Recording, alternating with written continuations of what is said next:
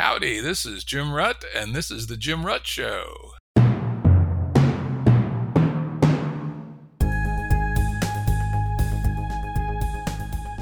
Listeners have asked us to provide pointers to some of the resources we talk about on the show. We now have links to books and articles referenced in recent podcasts that are available on our website. We also offer full transcripts. Go to jimruttshow.com. That's jimruttshow.com. Today's guest is John Robb, a regular guest on our show. John's a thinker and writer about global level systems and conflicts. His main platform is Global Guerrillas on Patreon. You can Google it or you can find the link on uh, this podcast's episode page at jimrutt.com. Uh, I've been a longtime uh, contributor to uh, John's support on Patreon, and I'd encourage you to do so too. We don't have independent voices like this if we don't reach into our pockets and uh, help them make a living. So, John, let's uh, jump into a couple of three things that you've talked about over the last uh, few days on your uh, very interesting Twitter stream. The first is a very interesting development. The website defeatdisinfo.org has sprung up. And frankly, I predicted something like this back in 2012. You know, tell us about what defeatdisinfo.org is and what do you think the uh, implications are? Well, um, it's built on the same kind of software that was developed to uh, run counter narrative efforts uh, against terrorist groups. Um, there were a lot of efforts uh, undertaken over the last uh, decade or so, particularly you know in, in response to ISIS, uh, trying to you know run counter narrative, and you know that there's lots of companies involved in that too. I mean, there's a a, a Google wing or subventure that that that focuses on that. Um, it's basically a kind of system that uh, when it sees a a narrative develop uh, that could you know promote a terrorist group uh, it would then uh, counter that narrative quickly and you know spread that in from you know the counter narrative out to a, a lot of influencers. Uh, in this case, uh, defeat disinfo is is focused on Republicans and Trump. Um, so, uh, for, for example, if Trump says something like, "Why don't you take disinfectant internally?" they would run a, a counter narrative uh, and then you know spread out the the information, or that the uh, pandemic is similar to the flu. They would run a counter narrative against that. Yeah, so that's it in a nutshell. Oh, and then the key part, at least as I saw it, is that they're recruiting an army of people to be their spreaders, right? Uh, uh, they don't seem to use bots per se, but rather uh, they are organizing uh, a decentralized uh, narrative uh, multi broadcast point with potentially hundreds of thousands of people who are taking their uh, you know counter arguments and uh, posting them in a fairly regimented and highly automated way by the way on Twitter and Facebook and various other uh, platforms, emailing them to people, etc. And uh, so th- yeah. this is essentially automating and organizing what's been happening in a unautomated and disorganized way via you know propagation of memes and links across uh, social media and email.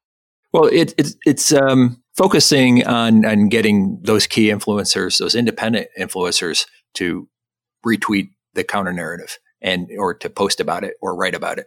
And I mean, recruiting an army uh, of people to make that possible, or you know, to distribute the information and get it into the hands of those uh, key influencers uh, is uh, is just a way of working around the rules that Twitter and other sites have, uh, you know, blocking bots.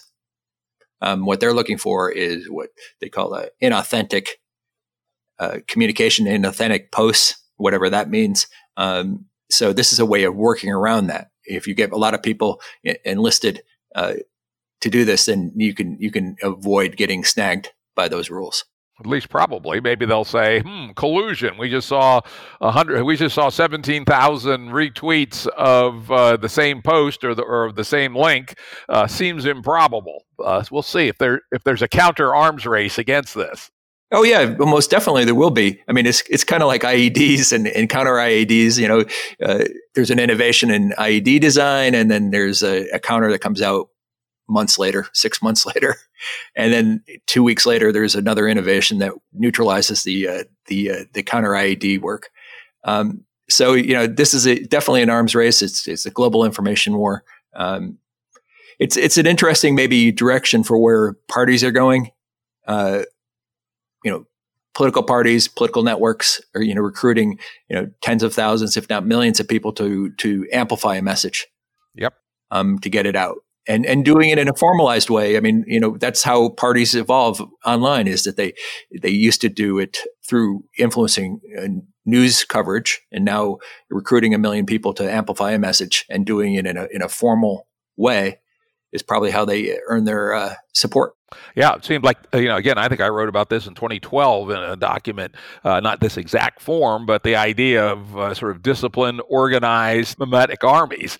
And we mentioned offense-defense arms race, which will certainly happen. Presumably, the Twitters and Facebooks will try to downregulate these messages, but uh, obviously uh, pr- platforms like this will try to work around that. But the other, which I think is perhaps more interesting and gets to what you're talking about, about this might be the politics of the future, is the offense offense uh, arms race, where let's say these anti-Trump folks uh, build up their army of 25,000. Uh, the Trumpsters then build up their army of 200,000, right? And uh, and so uh, as you as you indicate, this could be the future of how the parties actually communicate. And as we know, online discourse uh, is way less disciplined, can turn way uglier uh, than say controlling uh, mainstream media. And the thing that came to my mind is let's let's think this uh, arms race uh, going through two or three cycles here, and of course in internet time, two or three cycles might be between now and September. Uh, and you know what it might look like is Germany in 1932. Uh, where the various right wing and right populist parties and the communists and far left parties, which there were several, uh, were actually engaged in murderous street brawls all over Germany. At you know, hundreds of people a month were dying in really ugly fighting, in uh, more or less quasi-organized, and in some cases even paid uh, political street fighters. Essentially, uh, this is this could be what we're yeah. this could be what we're heading for. Some real ugly, real ugly stuff with sort of quasi-organized brown shirts versus red shirts. I have a whole report on that actually, uh, about that that that looked at the anti-fa versus the alt-right battles, street battles, and then I wrote a whole report looking at what happened in Germany on the street level. All right. In terms of how the. We'll put a post up on that, a uh, link on that, our site. I also wrote a short story called Blood in the Streets uh, back in ah. 2017, uh, which talks about uh, sort of Antifa versus more or less legitimate uh, Trump rallies uh, spiraling out of control into violence. You know, it hasn't actually turned out that way yet, but it gives, gives an indication. So I think, you know, we all thinking about this. And oh, I have some kind of a subtle critique of the whole approach, though and it was kind of uh, built on my my thinking about how it was used in the counterterrorism space. Is that um, it, it's it's not as effective as people would think it is, uh, because I mean Trump's approach or the dissent's approach in general is more maneuver based. It's it's disruption. It it it disrupts cognitive function, and then uh, countering it quickly um, isn't as effective in, in in, in, blunting that. I mean, the damage is already done, and, and, and a subset of those people actually see the the counter. Um, it might be good at potentially keeping the, you know, grooming the in group uh, and keeping them um, cognitively whole in the face of this disruption, so they don't feel like they're constantly outgunned. Um, but in terms of a, a, its general effect, I think it's going to be pretty weak. I think in terms of promoting a consensus, which is the opposite of the of, you know the other political party or whoever that political party is, uh, is the best way to promote the consensus is to solve the problem the consensus was formed around. And you know, if you're moving that forward, if you're solving those problems, then you're growing your consensus. And that's the biggest failure that the Democrats have had in this instance is that they have not jumped in front of solving the pandemic. I mean, completely abdicated it. And they're not moving that consensus forward.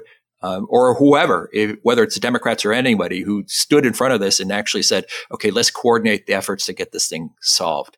Well, the Democratic governors are doing a reasonably good job, certainly better than the Republican yeah. governors on a state by state basis, but there's a you know there's a natural plat- we talked last time about a kind of a doing that kind of national broadcast, taking in all these open source efforts. You know, there's there's lots of cool stuff that could be done. I mean, you know, we're talking this morning, or I was talking to some some people this morning about the National Guard being mobilized, and there's more National Guard being already mobilized in the United States than the, the Canadian and UK militaries combined. It's it's been a huge mobilization that's going through the end of June. And um, there's a kind of a slot. I mean, these these these guard soldiers are out there, you know, at, at the meat packing plants and in other places, you know, critical infrastructure that's been you know taken down because of the pandemic, and um, they're you know supporting the kind of reboot of of this infrastructure.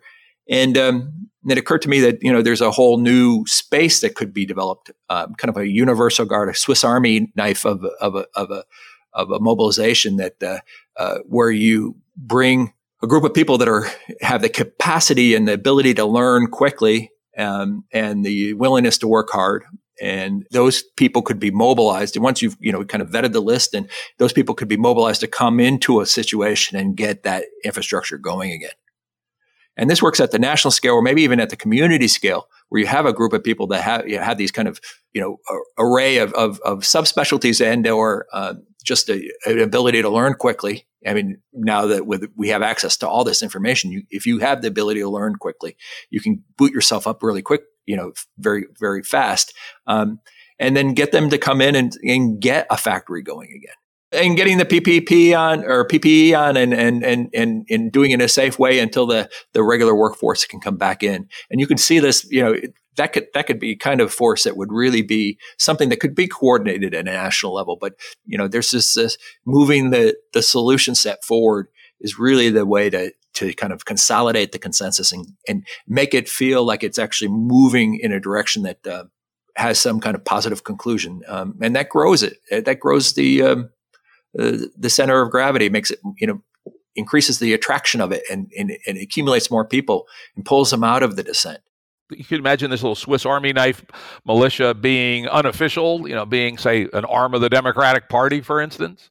It could be. I mean, you, you, think of it also at the local level is is you have lots of critical infrastructure that could be taken down, and and and knowing or assembling a group of people that can that can can do that, that that have been vetted and vouched for, and are willing to you know pitch in and come in and do the what's necessary to actually you know boot that piece of infrastructure back up after it's been shut down. Um, it, it's even even more powerful if the if the you have a local government willing to fund it. So you know, willing to pay the people to come in and do this. So it, it, you can get all these like positive cycles of reinforcement if you can get it get it going. Makes makes a lot of sense. Let's move on to our next topic, uh, something you've written about recently. Uh, you know, the economic shitstorm that's uh, about to land or has had has been landing and will become more obvious uh, in about a month is going to prune the economic field. There's going to be winners and there's going to be losers. Uh, any thoughts on how we might think about who are likely to be the winners, who are going to be the losers, who are going to be at least relatively stronger against their competition on the backside uh, of this thing? Right. Yeah. Um, well, the, there's the pure play uh, companies that uh, are only only viable in the pandemic when things are shut down, and then there's the ones that can straddle both sides uh, you know, my son's company, Code Academy, he's his company straddles both sides. They make money when they're uh, they've been making money when there there isn't a pandemic, and they will make money. They're making more money now that there is. Uh, so they you know they can handle both conditions. Um, Amazon certainly in that camp. Uh, the strongest the strongest uh, players will be the ones that can you know handle coming out of the pandemic as well as uh, they're making a lot of money right now during the pandemic. I mean, Amazon added what 175,000 employees in the last couple months, so they're making money hand over fist on this. My bigger worry is more like uh, is that the you know U.S. government is at risk here uh, because uh, we're benefiting right now from this flight to safety. Uh, it's keeping our borrowing rates uh, in the cellar. I mean, it's really cheap to borrow right now for the U.S. Um, and if this persists, and uh, if this crisis persists and and and you know relative to everywhere else, uh, it may be something that uh, reverses and that we'll see people fleeing the United States, fleeing the dollar, um, and driving up our rates, and, and that could cause a, a whole cascade of problems for us. Yeah, that's that problem's been sitting out there for a long time. This epoch of cheap money for uh, federal borrowing is the only thing that keeps our even previous stack of debt at twenty trillion dollars from crushing us. If uh, we paid the the historical average federal funds rate, which is about five percent across all average across all maturities, uh, you know, we'd be laying out something about seventy percent of income tax receipts just on interest. Uh, right. And so this, you know, this uh, uh, sword of Damocles has been hanging over us for a long while.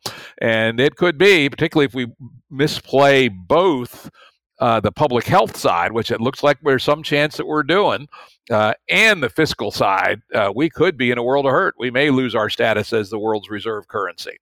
Yeah, there's a, there's benefits to cohesion and and stability, and being the most cohesive and most stable country um, of any size for for a long time has has yielded us you know incredible benefits as the world became un, more unstable and more chaotic.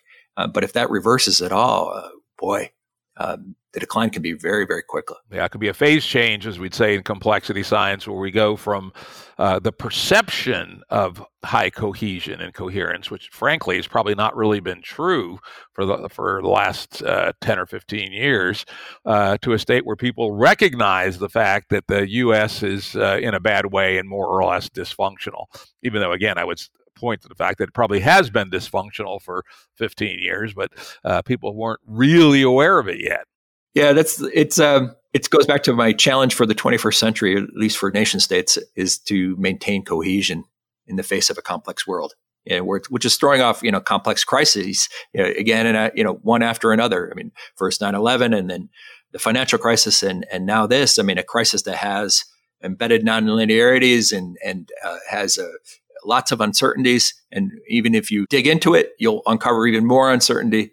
You know, that's the thing that actually turns a crisis that, you know, people talk about predicting the pandemic and, and you can predict the kind of broad outline of a pandemic, but the one that really gets you is the, is the complex one and the one that keeps on giving. I mean, even if you're, even if you know it's what it is and, and how it operates, you still can't deal with all the complexity that you're being faced with. Um, it's constantly changing. And, um, the, the challenge is, is, is ongoing and it does so much damage over so much time that uh, you end up uh, seeing massive change in the social structures that are, are built to confront it.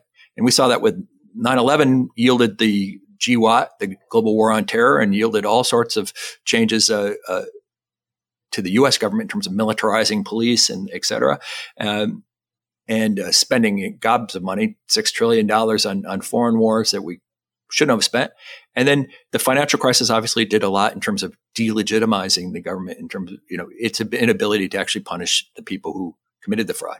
So uh, these complex situations or these complex threats uh, can can can keep on giving over decades. Yeah, and then this is very very important point you're hitting here on John, uh, which is frankly, no country on earth uh, is actually very good at dealing with uh, complex uh, situations, you know, nonlinear, with embedded nonlinearities, uh, without the complete set of data. In fact, the usual real world uh, big problem, you only have part of the data. You know, for instance, the pandemic.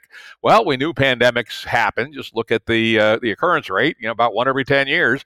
But what are the parameter settings? This one happened to have a set of parameter settings that people hadn't thought of, which is sort of just lethal enough, as we talked about last time, to be uh, right. scary and disturbing, but not murderously lethal like MERS or something, but highly, highly contagious, asymptomatic. So it's essentially a parameter space. In fact, I'm working on an essay right now. I'd love to send you a copy of it for your thoughts before I actually publish it, uh, asking the U.S. Okay. government to establish a Department of Wicked Risks, uh, where we actually build up the capability of complexity science, modelers, network theorists, etc., and and think of it almost like a planning staff like the military has, uh, but for the civilian sector, which will enumerate as many known uh, categories of potential wicked risk, like pandemics, like solar flares, uh, you know, uh, several others, which I enumerate, uh, and does some probing with leading edge thinkers for, all right, what about what unknown unknowns uh, could could become known, or at least speculated upon, and have act- and then would actually build models that, that are parameterized for as many of these situations as they could afford. And you know, so that again, complex thinking does not come naturally to humans. We weren't late, raised in a world where high uh, nonlinearities that play out over short periods of time really impacted our lives very often. Maybe a forest fire or something like that, uh, but not too often. Uh, and now uh, our our societies are going to be put at risk of at least extreme damage, if not actual collapse by one wicked risk after another. And it seems to me, just like we have a Department of Defense, we also have to have a Department of Wicked Risks. Yep. And, and a lot of this stuff has to do with um, changing our perspective on response. And, and you know, we, we, we try to solve these problems with, with traditional thinking, and it just doesn't work. I mean, for instance, the, uh, the way in which we uh, shut down international borders. I mean, we're slow and methodical, and we do try to do it selectively. But with this kind of threat, you have to do it quickly and all at once. Yep. Because they're so easy to route around. But you know, it, it's these assumptions that we have about how things operate, and, and that we can optimize the solution, and that uh, you know, there's a way to kind of target the bailout money. Uh, or that we should do it higher in the stack and focusing on on corporations versus individuals. I mean, all of these things are are, are clearly mistakes if you look at it from a, holistic perspective and looking at it from a, a perspective of complexity. It's just um, it's a different kind of assumption set. Uh, you know, we don't know the particulars of any given crisis. In, in you know, but we do have the ability to develop a kind of a general response methodology, uh, a way of kind of responding to these things that uh, that you know that kind of that kind of uh, crisis group that you were talking about, you know, just knows knows the kind of uh, gut level instinct as to what direction we should be heading into. Yeah. And can simulate it, right? I mean, you know, yeah. gut level is one thing, but having mature uh, various teams, we know, like in climate change, different models give different results. But when you have an ensemble of models created independently that give similar results, it gives a lot of confidence in uh, in the situation. So I would imagine this department not only having its own modelers, but also being a fairly significant source of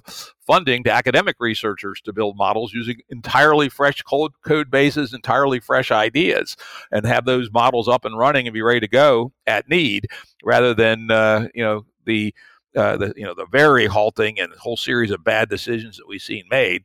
And oh, by the way, it did, did turn out that uh, there was one simple way to uh, partially at least tame uh, the pandemic on the front end, which was social distancing. Yep. Uh, and in those com- those countries that were willing to do it firmly and hard, unlike the United States, have actually really pushed their case count down. But the backside is going to be way more complicated. This is not just one simple rubber mallet, right? Now we're going to have to manage uh, contact tracing escalated testing and not only escalating testing, but then optimizing how do you use the tests? Do you use them on people high probability of being sick, or do you use part of that as a uh, background instrumentation to see your base case rates, right? You want to do both, but are, is, are our current people capable of thinking like that? I don't know. You know, and the coupling between the, right. the uh, public health problems and the economic problems are classic nonlinear coupled uh, systems which are, I hate to say it, beyond the cognitive ability, at least the people I see at the highest levels of our government. So these are going to be, uh, you know, challenges uh, that that are. Uh, this will not be the last time we face this. So this may be one of the great exemplars, which allows us to think about how we should build some institutional response for the future.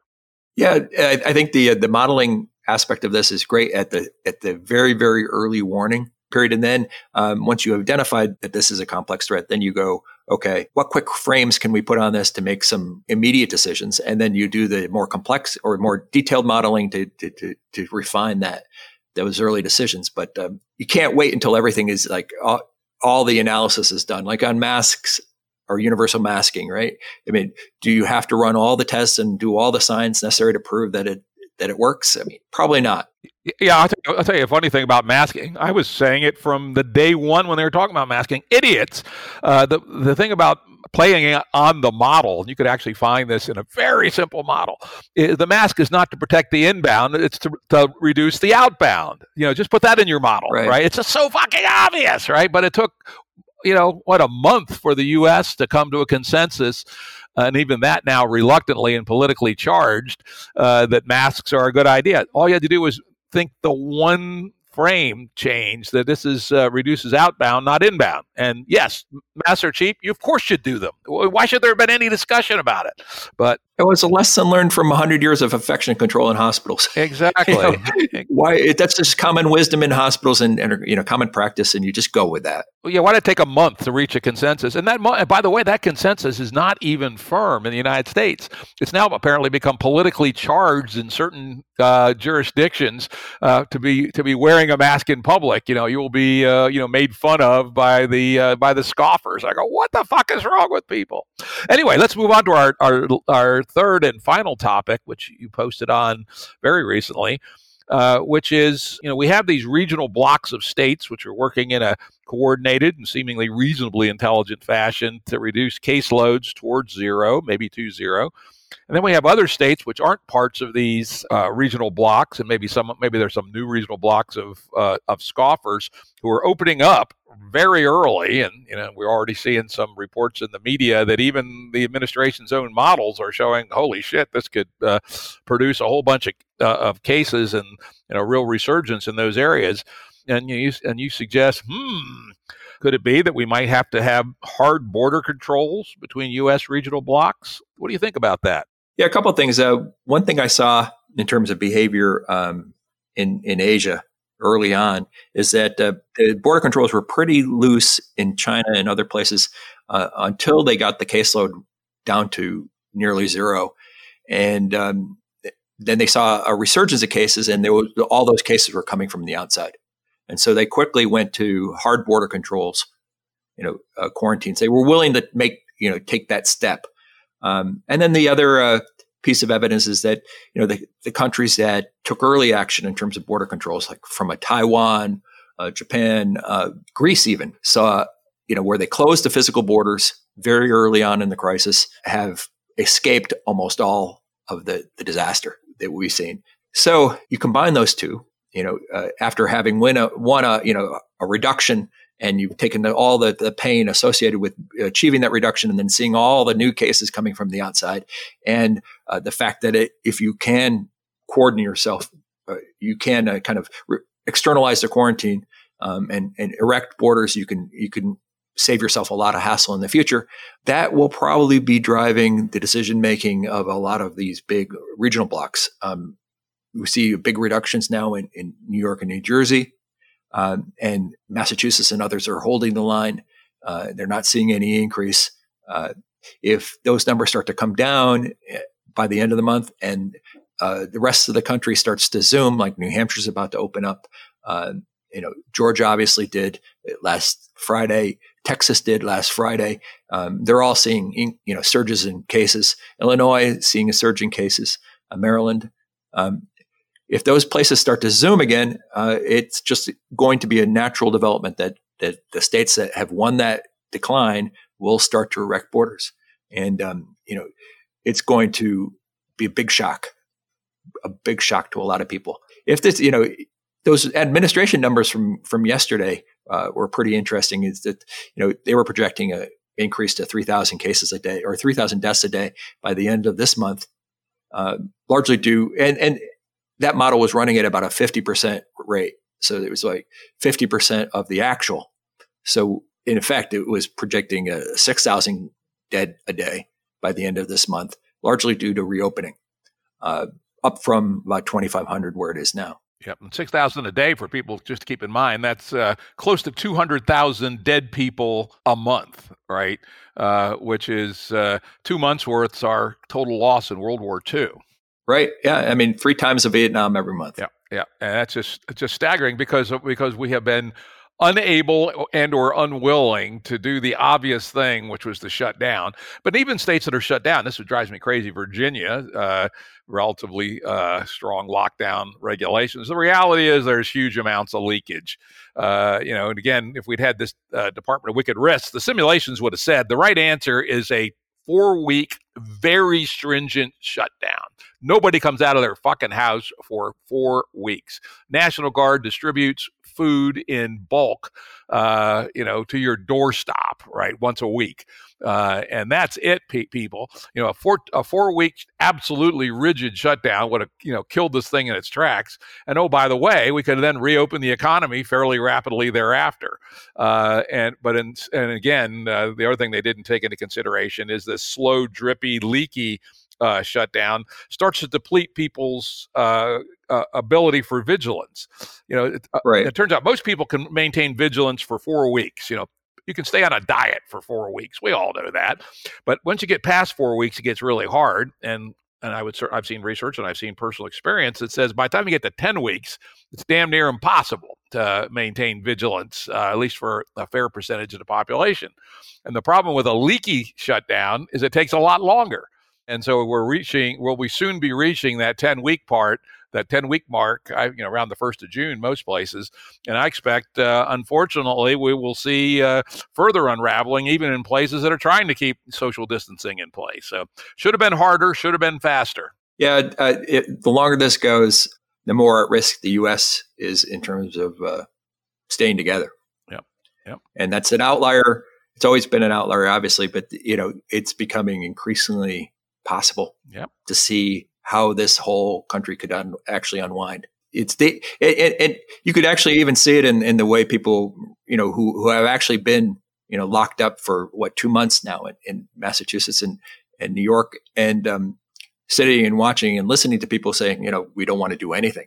I mean, people who just spent a week or two like in lockdown and complaining about it in other states and and and, and then becoming the source of the the pandemic uh, that enmity, that anger could end up being, a, being you know, the, the impetus to a kind of a soft breakup through these border controls and through kind of, you know, prioritization of resources. I mean, the multi-state council has already, you know, set up a buying group for uh, PPE and, uh, you know, they're starting to source manufacturing and uh, you can start to see maybe uh, taking preeminence over resources and, you know, or, you know control over resources that uh, ahead of other states there's a whole mechanism here now for actually seeing a, a breakup.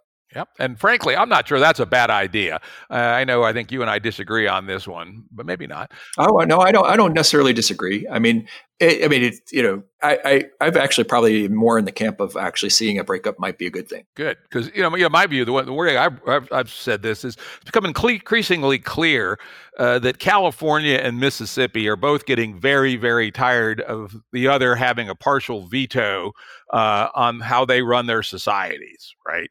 and that's just a right. You know, about the most extreme version of it, right? Uh, but and but, but there's sort of at least two rough blocks in the country, and you know four or five is not unreasonable either. And frankly, they'd all be a hell of a lot uh, happier if they got disentangled from each other. And California and Mississippi didn't have a mutual uh, partial veto over each other's cultures. Uh, you know, California wants to legalize marijuana, let them, right? Uh, Mississippi wants to uh, outlaw uh, abortion, let them right? Right. And uh, you know, this this might actually be a good thing uh, for, to to release this decoherence, right? Because uh, clearly we can have more social coherence in smaller units that are more culturally homogeneous than we can in what's becoming a very highly polarized country. Yeah, that's more like 1800s America. I mean, is, can we? Is there a way of kind of an organized retreat where you you weaken the federal system weaken federal controls and limits on behavior. Uh, you know, we can, you know, through the, you know, that have been instituted through the Supreme Court, through through the uh, uh, through Congress, um, bringing it back, bringing back power to the states or do you see a, a hard breakup? Yeah, I, I, don't. I don't see it ever happen. You know, people never give up power, right? When was the last time somebody gave up power, other than right. other than in a radical phase change like the breakup of the Soviet Union? Uh, so, while yeah, in theory we could roll back to 1931, but I would bet long dollars against it. Uh, and I think uh, to achieve the same result, a much more likely scenario is to uh, actually carve ourselves up into independent nations. Now, we might still have a free trade zone like uh, the EU, but uh, in terms of the yeah, but how did Gorbachev kill the, the Soviet Union? It wasn't really. I mean, I mean, it's it's in some ways kind of similar to what we're seeing now with with Trump and, and the federal government.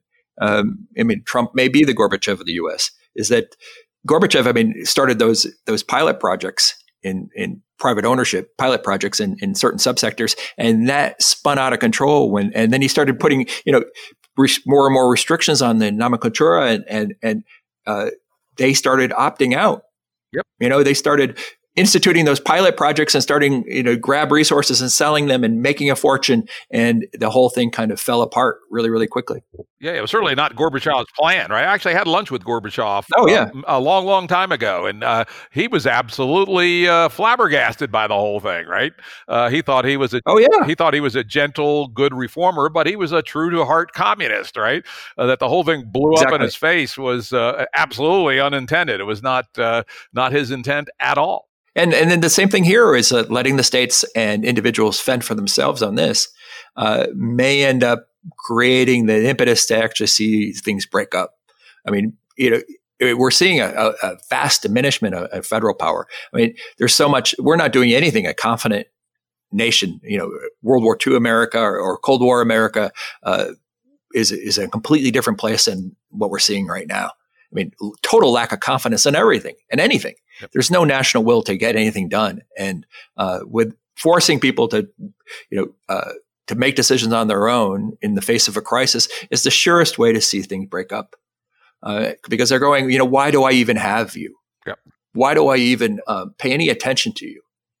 And if that's the case, then um, Trump may be Gorbachev uh, for these states unexpectedly. We'll wrap it up on that. Oh, wow, this has been an extraordinarily interesting uh, uh, episode. We've covered some uh, very, uh, very serious ground uh, here, John. Very, very much worth thinking about and seeing what comes next. I hope we'll have you back on the show soon. All right, cool. Thanks, Jim. Production services and audio editing by Jared Janes Consulting. Music by Tom Muller at modernspacemusic.com.